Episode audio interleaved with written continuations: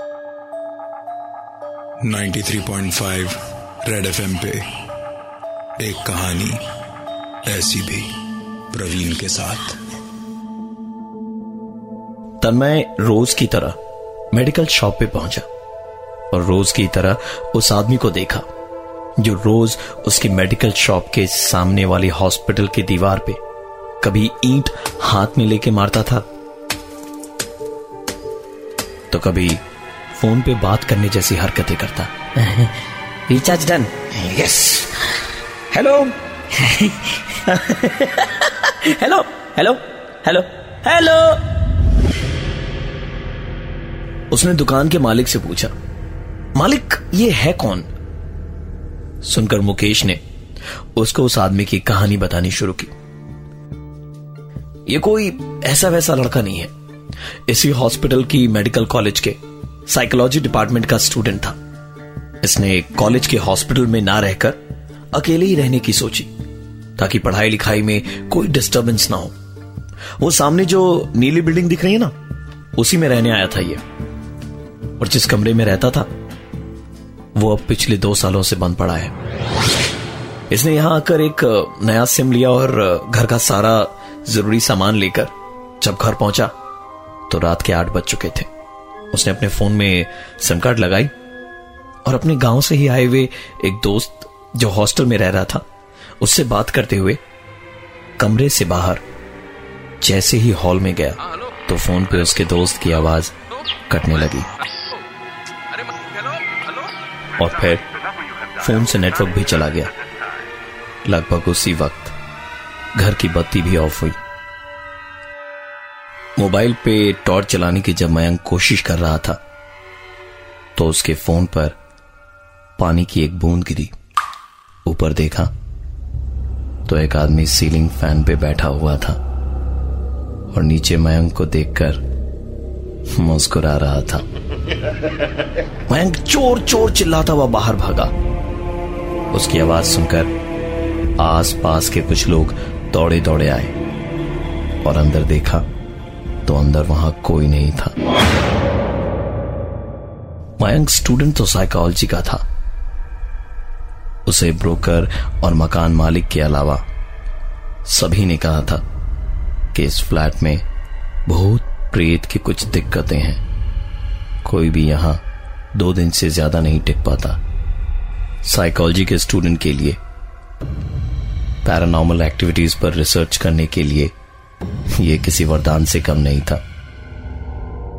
जैसे ही सब पड़ोसी वहाँ से चले गए, उसने तुरंत दरवाजे और खिड़कियाँ सभी बंद कर दी और लाइट भी लगभग तभी आई। उसने हॉल के पंखे को ऑन किया और रेगुलेटर पर एक एक करके स्पीड बढ़ाता और कम करता गया। तब तक, जब तक उसे तसल्ली नहीं हो गई। मयंक को याद आया कि उसने फ़ोन कमरे में रखा हुआ है। फ़ोन उठाया तो देखा कुछ मैसेजेस आए हुए थे। रिप्लाई करते हुए मयंक कमरे से वापस हॉल में आया कि तभी फ़ोन का नेटवर्क गायब हुआ और तभी एक शोर की आवाज़ भी आई। हॉल में अंधेरा था, इसलिए मयंक को कुछ दिखाई नहीं दिया कि आखिरकार गिरा क्या था। लाइट जलाई तो देखा कमरे का पंखा गिरा पड़ा है। अकेले उस पंखे को लगा पाना मयंक के लिए मुश्किल था। इसलिए उसने पंखे को उठाया और एक कोने में रख दिया। ये सोच के कि सुबह मिस्त्री को बुलाकर फिक्स करवा लेगा। पंखे को एक कोने में रखकर मयंक ने हॉल की बत्ती बुझाई और जैसे ही कमरे की ओर जाने के लिए अपना कदम बढ़ाया कि पीछे से एक आवाज़ आई। पीछे देखा तो पंखा अपनी जगह पर से थोड़ा आगे था। मयंक ने ध्यान ना देते हुए कमरे की ओर जाने के लिए जैसे ही दूसरा कदम आगे रखा कि फिर से ज़मीन पर किसी चीज़ के घिसने की आवाज़ आई। पलट के देखा तो पंखा अब अपनी जगह से थोड़ा और आगे था।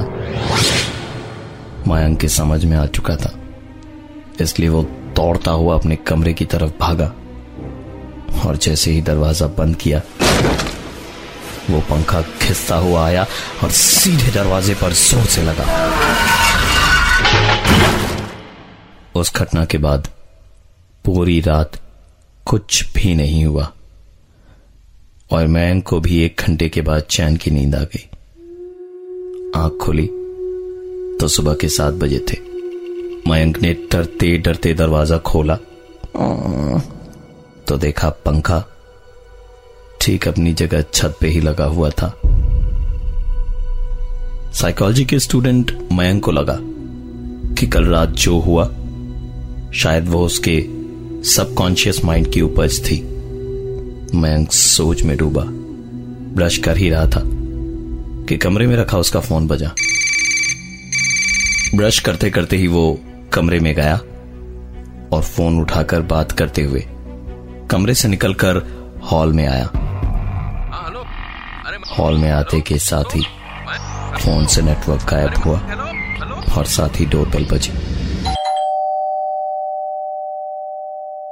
दरवाज़ा खोला तो कोई और नहीं, बल्कि वही दोस्त था जिससे अभी अभी फ़ोन पे बात हो रही थी।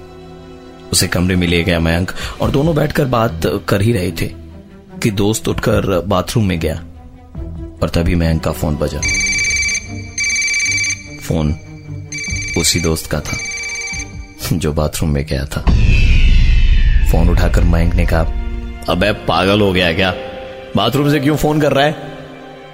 दोस्त ने जवाब दिया पागल तो तू हो गया है। मैं यहाँ लाइब्रेरी में बैठा तेरा इंतज़ार कर रहा हूँ। लाइन कट गई थी इसीलिए दोबारा फ़ोन किया है। बेवकूफ़। मयंक ने फ़ोन काटा नहीं।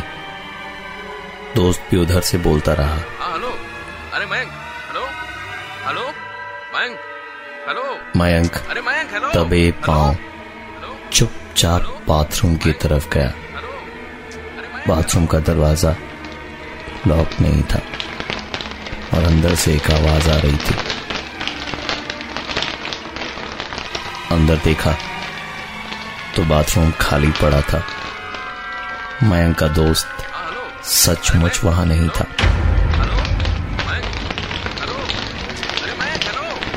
मयंक ने कांपते हुए हाथों से पानी के नल को बंद किया और पसीना पहुँचते हुए बाहर आया।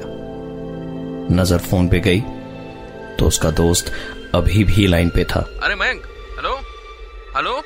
Mayank hello? अपने दोस्त से बात करते करते मयंक कमरे से निकलकर जैसे ही हॉल में आया फ़ोन से नेटवर्क गायब हुआ और सुनाई दी एक आवाज़।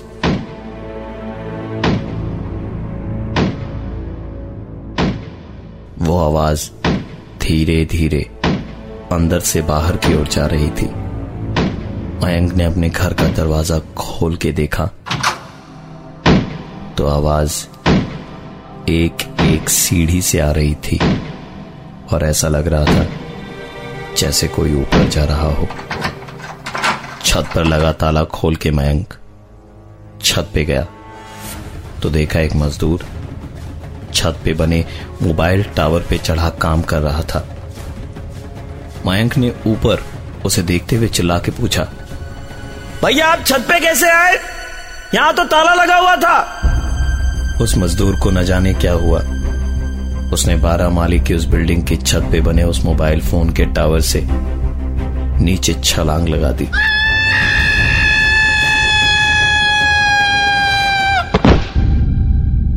मयंक दौड़ के रेलिंग तक गया और नीचे देखा, वहाँ कुछ भी नहीं था, ना कोई लाश ना खून मयंक भाग के नीचे पहुँचा। पर वहाँ भी उस आदमी का कोई नामो निशान नहीं था। इससे पहले कि मयंक अब तक हुए हादसों से अपना होश संभाल पाता, कि उसके सर पर आकर कुछ गिरा। सर में हाथ लगा के देखा तो खून ही खून बह रहा था। तुरंत ही आँखों के आगे अंधेरा सा छाने लगा। ऊपर सर उठा के देखा तो धुंधला सा वही मजदूर छत पे मुस्कुराता हुआ मयंक को दिखाई दिया। मयंक को देखते के साथ ही वो हंसा और उसका हाथ पकड़ के ज़ोर से उसने खींचा।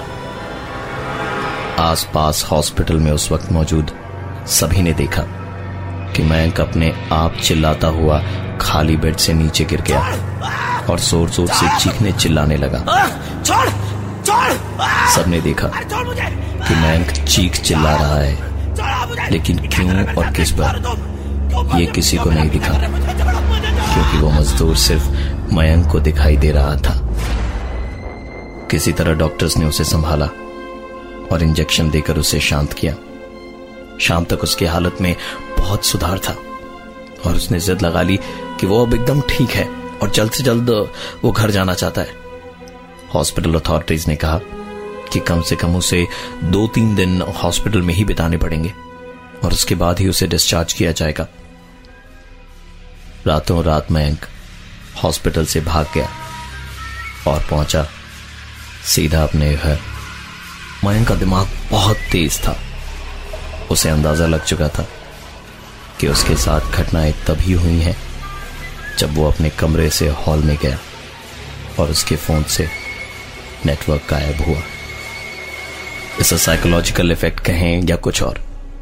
मयंक ने घर में घुसने से पहले अपना फ़ोन स्विच ऑफ़ किया और फिर घर में घुसकर पहले मेन डोर अच्छे से लॉक किया और उसके बाद अपने कमरे में घुसकर फ़ोन ऑन किया और अपने दोस्त को फ़ोन करके अब तक घटी सारी घटना विस्तार से बताई। उसका दोस्त मानने को तैयार ही नहीं था कि ऐसा भी हो सकता है। और उसने कहा यार तू भी ना अजीब आदमी है। साइकोलॉजी का स्टूडेंट होके क्या बकवास कर रहा है? मेरी बात मान मुझसे फ़ोन पे बात करते करते हॉल में जा। देख कुछ नहीं होगा। दोस्त के उकसाने पर मयंक हॉल में गया। इस बार फ़ोन का नेटवर्क तो गायब नहीं हुआ। पर मयंक के दोस्त को फ़ोन पर सुनाई दी। कई आवाज़ें। अरे छोड़ मुझे। हेलो? मयंक क्या? हुआ मुझे। मयंक तू ठीक है। छोड़। अरे छोड़ मुझे। अरे मयंक तू ठीक है। छोड़ दो मयंक क्यों मेरा पीछा कर रहे मुझे छोड़ो मुझे छोड़ो। दौड़ा दौड़ा उसका दोस्त मयंक के घर पे आया। तो दरवाज़ा बंद था। काफ़ी देर तक घंटी बजाने के बाद भी जब उसने दरवाज़ा नहीं खोला तो सोसाइटी के लोगों के साथ मिलकर दरवाजे को तोड़वाया गया मयंक ज़मीन पर बेहोश पड़ा था और घर की दीवार पर लिखा था, यहाँ दोबारा मत आना। उस दिन के बाद से यह लड़का पागल हो गया है। कोई नहीं जानता कि उस रात उस हॉल में मयंक के साथ क्या हुआ था, लेकिन इतना सब ज़रूर जानते हैं कि टॉप फ्लोर का वो घर जहाँ मयंक रहता था। पहले वहाँ कुछ मजदूर रह रहे थे, जो घर की छत पर मोबाइल कंपनी का टावर लगा रहे थे। उस काम के दौरान ही एक मजदूर की टावर से गिर के मौत हुई थी। और तब से लोगों ने उसके वहाँ होने के एहसास को महसूस किया है। मैं हूँ प्रवीण, और ये थी एक कहानी, ऐसी भी। लगता है नेटवर्क फिर से चला गया। 93.5 रेड एफएम पे एक कहानी ऐसी भी प्रवीण के साथ।